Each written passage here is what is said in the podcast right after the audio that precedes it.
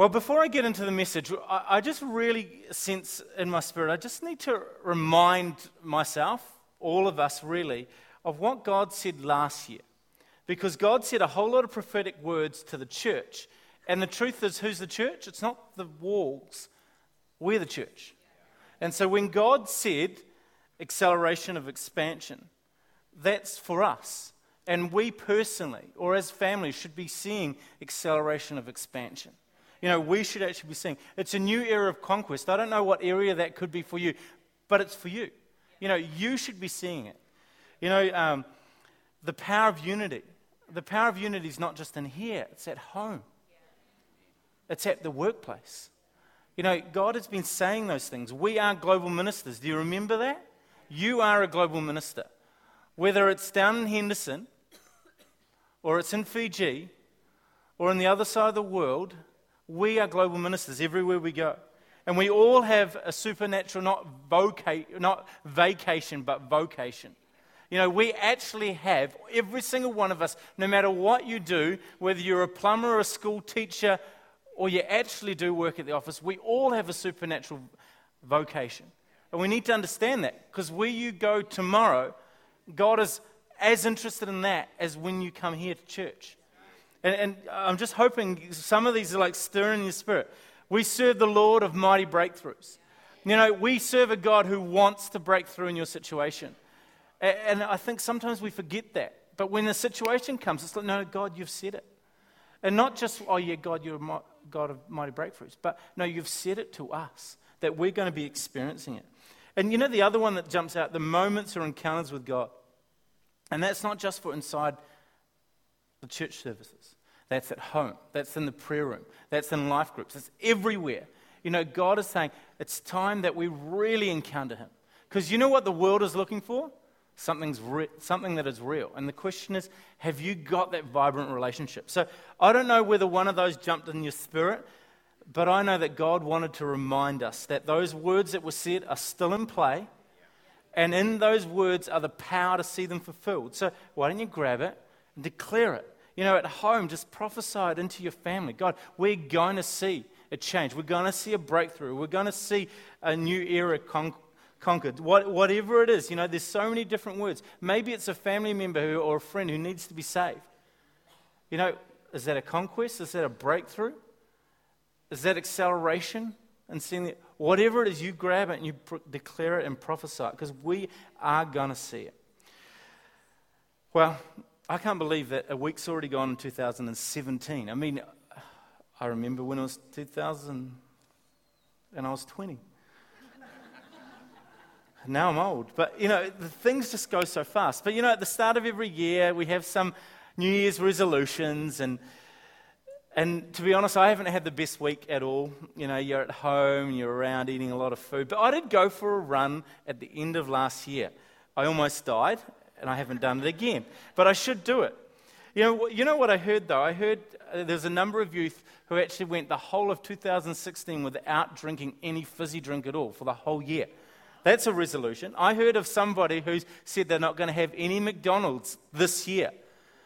That's probably a good idea. I couldn't do it because the kids like the playgrounds too much. But, you know,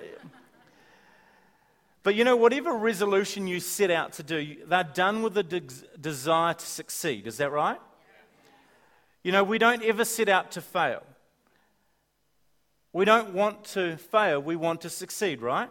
This year we want to be successful. We don't want to lose, we want to we want to win.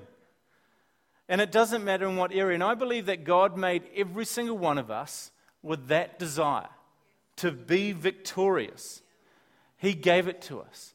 And you know, last week, if you were here or if you weren't, I'm going to recap it a little bit.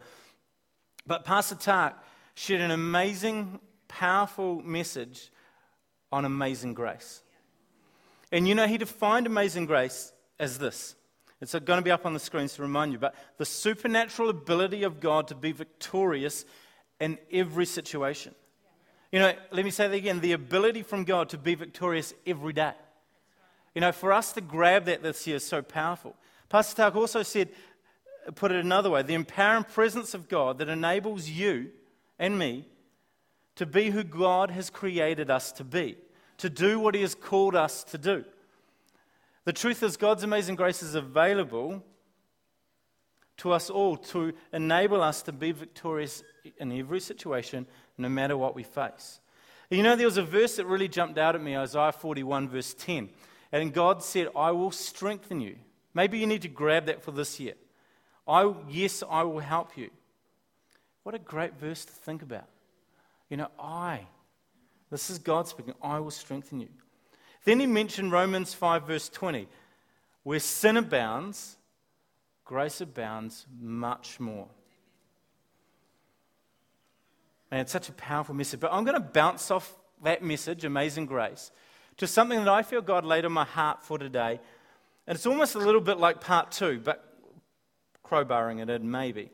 So this morning I want to look at the thought, the battle within. Now, this photo here isn't a photo of me and Zach. Although maybe that's how Zach looks at it when I go to wrestle with him. I don't think I'm quite there yet, but you know. But the sumo is going to make sense in a moment. But let's just pray.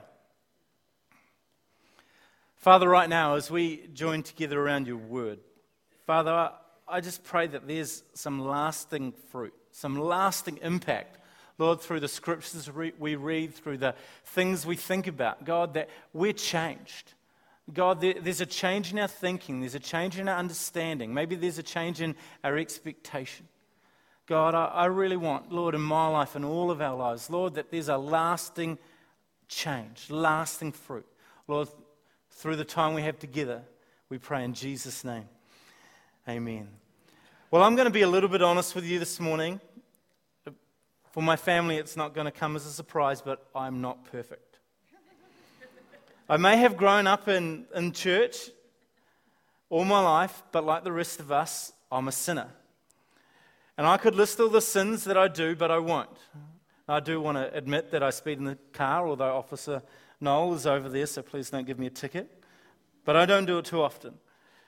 I do get a little bit frustrated, a lot frustrated with the kids, especially when I'm home with them all the time. I, I stay home dads, man, I, I just don't. Anyway. And I certainly don't say the right thing all the time. You know, foot and mouth disease, I have that a lot. I could keep on going, but I won't. But then there's the other side of the coin. What about the things that I know I should do, but I don't? Like inviting our new neighbour to church over Christmas that we just didn't quite manage to do. You know, some days I really feel like I'm winning in life, and other days I feel like I'm a complete failure. I don't know if you've ever asked yourself this question, but you know, why?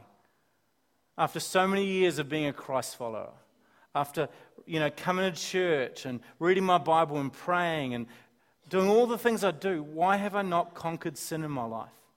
Why have I not overcome it?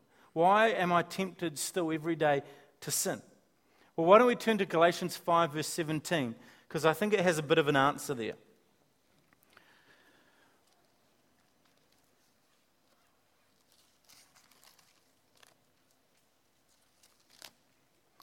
Okay, it's up on the screen as well. It says, The sinful nature wants to do evil, which is just the opposite of what the Spirit wants. And the Spirit gives us desires that are the opposite of what the sinful nature desires.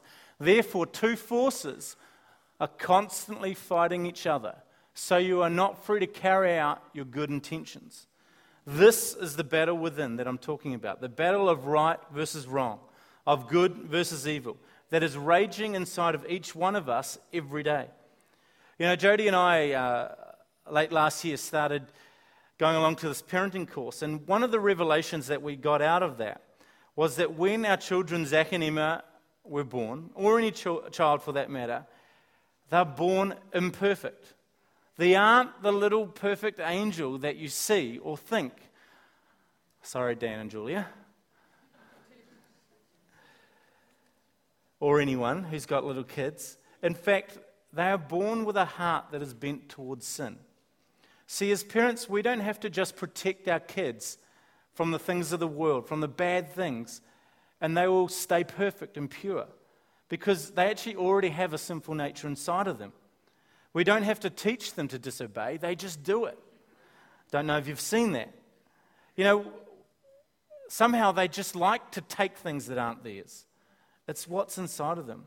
And what I'm basically saying to every one of us is from the day we are born to the day we die, there's a battle that we're going to face, and that is the battle to do right.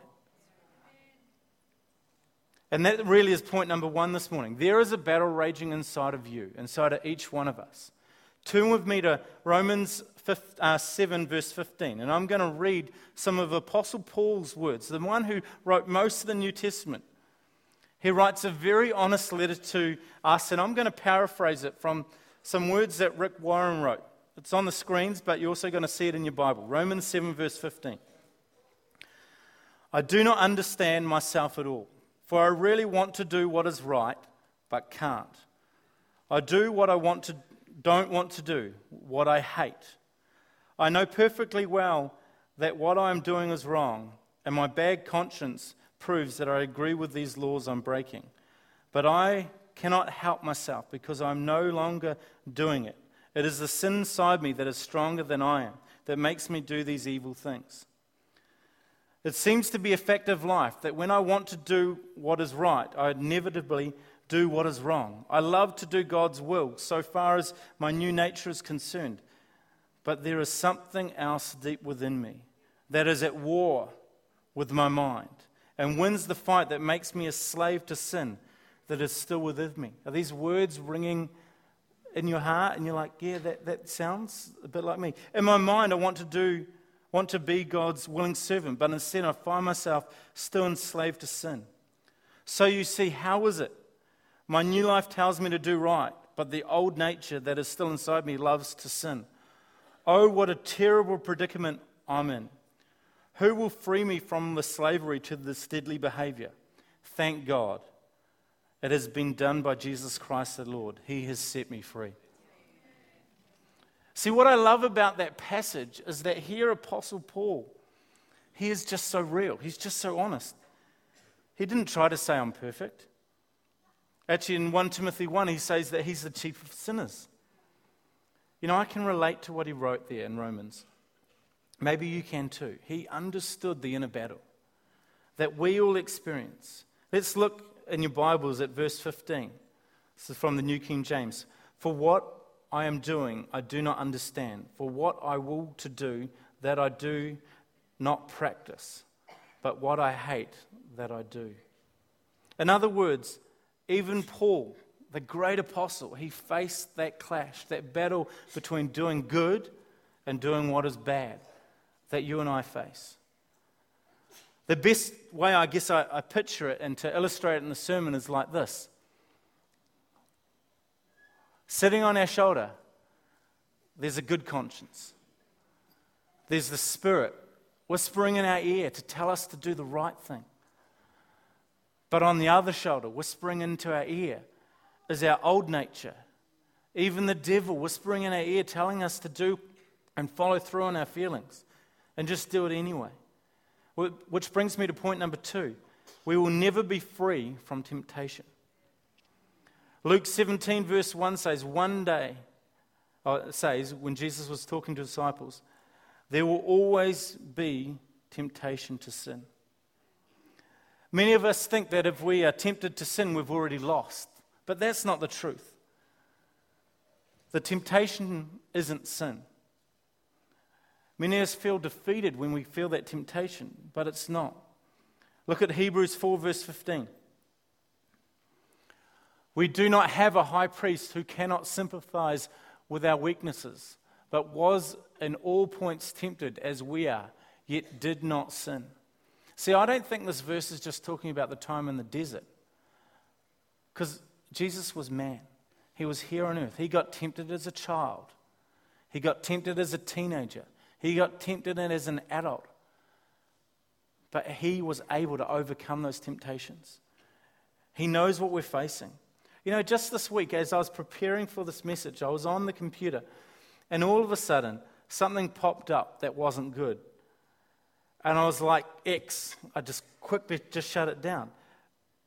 But it was like just there, straight in front of me. And I was like, you know, how easy would it be to just give in to temptation? You know, it's there in front of us. It's just there all the time, stuff, especially in this world that we live in. But the temptation isn't sin. It's what we do with that thought or that situation that leads to sin. Now, turn with me to 1 Corinthians 10, verse 13. Because this is where amazing grace comes in, because God always provides a way out. No temptation has ever overtaken you that is not common to man. God is faithful. Hear that? God is faithful. He will not let you be tempted, tempted beyond your ability. But with the temptation, He will also provide the way of escape that you may be able to endure it. You know, the first thing in that verse is temptation is common to man. And it's a, it's a power to over, it's a power that can overtake you. Temptation is powerful, but facing it doesn't mean you have to instantly give in to it. You know, amazing grace is there. It's the ability to be victorious in every situation. And God won't allow us to be tempted beyond what we can handle. And if you remember last week, Pastor Tark used the illustration of the hands. Doesn't matter what situation you're facing, whether it's a thumb size or whatever size, the grace is there to match it. That's amazing grace that's available for us to overcome. So, practically speaking, how do we escape, win, or have victory over these temptations, over this battle that's raging inside of us? You know, our, attempt, our attempt to control sin is like trying to tame a wild animal. Maybe you've seen it on TV or in a circus. You know, people try to make snakes or crocodiles, but usually lions, to act like little kittens. The handler wants the lion to just sit there and be playful and be nice and to look cuddly. They want the lion to stop being a lion. But the problem is, it's a lion. A lion has instincts. The lion wants to hunt, the lion wants to kill. You know, I actually preach a message about caged lions, and that's the truth. They are wild animals that want to break free. But let's take that analogy to sin. Because you can't take the wildness away from a lion. And sin isn't a kitten either. Sin is a lion. Sin wants to mess you up. You know, we want to put our sin on a little chain and control it. And go, I've got this under control. I've got my, this little area that I just keep slipping into. I've, I've got it on a leash. I've got it sorted. But it doesn't work that way because sin will harm us, sin will take us out. This is point number three. We need to get a revelation of the effect and the power of sin because it is powerful, it will take us somewhere. But really, it's a whole message in itself. But have a think about, you know, sin, it's not only going to take you to an eternity in hell when you leave this earth, but here there's consequences. You know, we have consequences with our relationships with our families, with our spouses, with our kids, or with our parents because of sin if we allow it to come into our life. You know, the Bible says sin, the consequences of sin get passed down to the third and fourth generation. That's like grandkids and great grandkids because of what we do. You know, science is even confirming what the Bible has said for years that sin affects us physically and mentally. And then, of course, sin has a massive effect on our relationship with God and our spirit man. See, there are consequences that may not become apparent right away, but over time, if you continue falling to the battle within, and listening to the wrong voices that are sitting on your shoulder, you'll keep giving more power to those voices, to our sinful nature. And we can't do that. We've got to stop that. And this is where the sumo wrestler comes in. See, because you and I, we have habits or sins that we struggle with more than other areas. The more we give in to those temptations, the bigger they get. A bit like a sumo wrestler. See, a sumo wrestler wasn't born that big. It took a lot of eating. I would say a lot of determination or maybe a lot of self control to get that size. I mean, that's pretty big. But the point is, we don't do something about the weak. If we don't do something about the weakness that's in our lives, they keep getting bigger. They keep getting bigger and they keep getting bigger until they are sumo sized.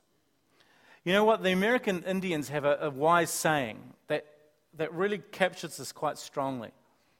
And I want us to think about this. It's up here on the screen. And they pass it down from generation to generation. It says, My son, there's a battle between two wild foxes, wild wolves inside us all. One is evil, it's anger, jealousy, greed, resentment, inferiority, lies, and ego. The other is good, it's joy, peace, love, hope, humility, kindness, and truth. The boy thinks about it and asks, Grandfather, which wolf wins? What's the answer? The one you and I feed. The one we feed. What we feed grows, and what grows becomes the dominant force within our lives. Sin never stands still. Think about that. Sin never stands still. It either grows or withers, depending on whether you're feeding it or starving it. And this is point four what you feed will win. Why don't you turn to the person next to you and tell them, what you feed will win? It's an interesting thought, isn't it? Which side wins the battle in your mind?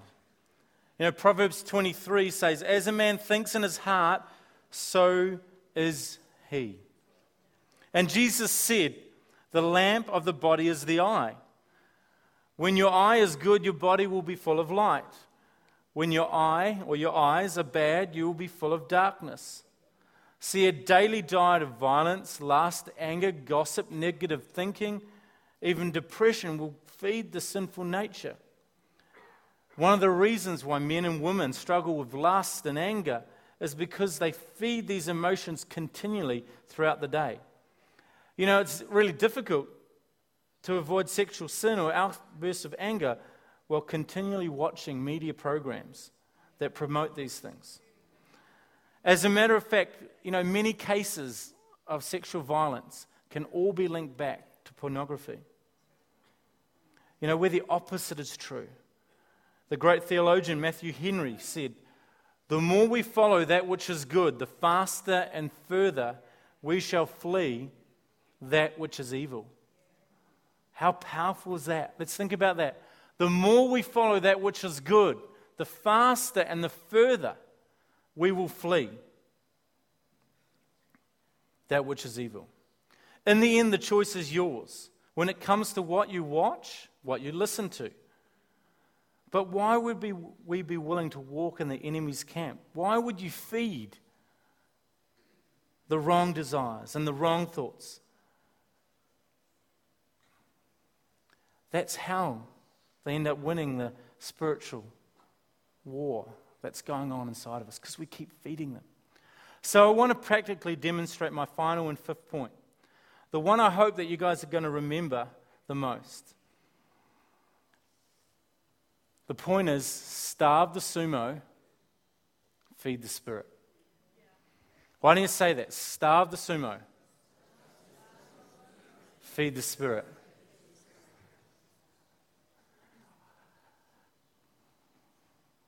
Now, I want to say I came up with that line myself, but I actually first read it in this book, Every Young Man's Battle, or many, many years ago. But they were just using that thought with relation to sexual sin. But it's much broader than that. It's every area of life. If you keep feeding the wrong area, it keeps growing. You know, every one of us has weaknesses, things that we're more susceptible to, temptations that are harder to resist than other areas of sin.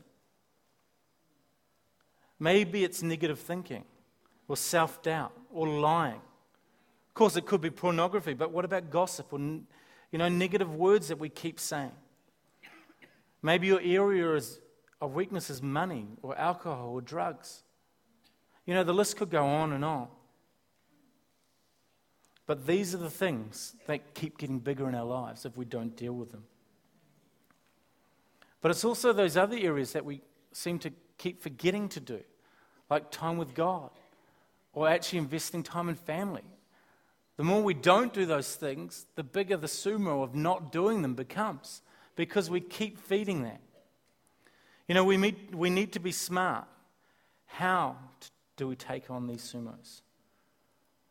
Now, I'm going to ask Tim to come and join me because I want to illustrate this. So let's put our hands together as Tim comes because he's being very brave doing this.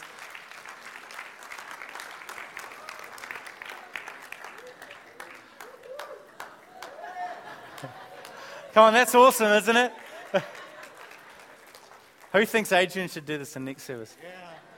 See, I want to demonstrate this. See, if, if imagine, you know, you guys, you had to join a sumo fight.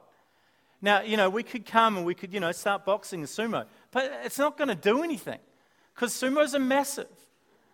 You know, I could try and tackle Tim, but if he was actually a real sumo, I'd, I'd just bounce off. But the question is actually, how big are we in the spirit man as well while we're taking on the sumo? See, the key isn't just fighting, the key isn't just trying to tackle. The smart thing is to come and be smart and to starve the sumo. Watch this. I don't want to break it, I need it in three services. You see that? If we starve the sumo, the sumo comes down to defeatable size. Does that make sense? Do we get that? See, Tim's really skinny. Come on, give it up for Tim. Thank you. But can you see that? We have sumos in our lives. The question is, how big are they? The question is, how big do we allow them to get? But as they shrink down, imagine if we turn this picture around. All of a sudden, our spirit man is the sumo. Or maybe not a sumo, maybe more like a picture of, some would say, now say, an MMA fighter, but probably more like Arnold Schwarzenegger, the Terminator. You know, our spirit man was that size. And, and the sumo was now just a little kid. Well, it'd just be like just brushing it off every time a temptation comes. But see, the thought is we've got to starve it. We've got to stop feeding it. We've got to take it away. You know, we've got to stop putting ourselves in those situations that lead to sin. Now, I don't laugh out loud because I feel it's quite sad, but inside me, I, I laugh when I hear of unmarried Christian couples living in the same house and say, oh no, we're being pure. I'm like, whatever. We're humans. You know, who are you kidding? You know, all the movies that are out there and the TV. You know, you've got to turn off the wrong things. What are you feeding your eyes? What are you feeding your spirit? Because what you feed becomes bigger. You know, I'm preaching here to myself what we feed will become bigger, but what we starve will shrink. And we need to feed our spirit man so our spirit becomes the giant. So I want to invite you to join with me this year in starving the sumo. Or if we're probably honest, the sumos in our lives. See, to conclude, please don't let this message condemn you. We all have giants, maybe even addictions, area of weaknesses that we keep getting tempted with. And we're going to keep getting tempted. The question is, how easy is it to win that war that goes on inside of us? How easy is it? The temptation will not go, but the voice on our shoulder will become less and become a lot easier to overcome. Hebrews 4, verse 16 says, Let us therefore come boldly unto the throne of grace, that we may obtain mercy and find grace to help in times of need. Dwight Eisenhower once said, War is a terrible thing, but if you are going to get into it, and let me just tell you, you don't have a choice. We are all in a war inside of us. You've got to get into it all the way. Underestimating the power of the enemy or the power of that sumo in our life is a sure way to lose. The war within will be with us as long as we live. But here, today, you need to hear it is winnable. It is very winnable. Every one of you can win over every temptation that you're currently facing. But the key is you've got to starve it. You've got to starve it and starve it and build up the spirit man. It's no good having two little kids there. You've got to have a big spirit. But we can't be half hearted. If we fully engage in the battle using God's resources, His amazing grace, His Holy Spirit, and starving those sumos in our lives and feeding the spirit man, not only can we win, you will win. Amen? Why don't we have the band up, please?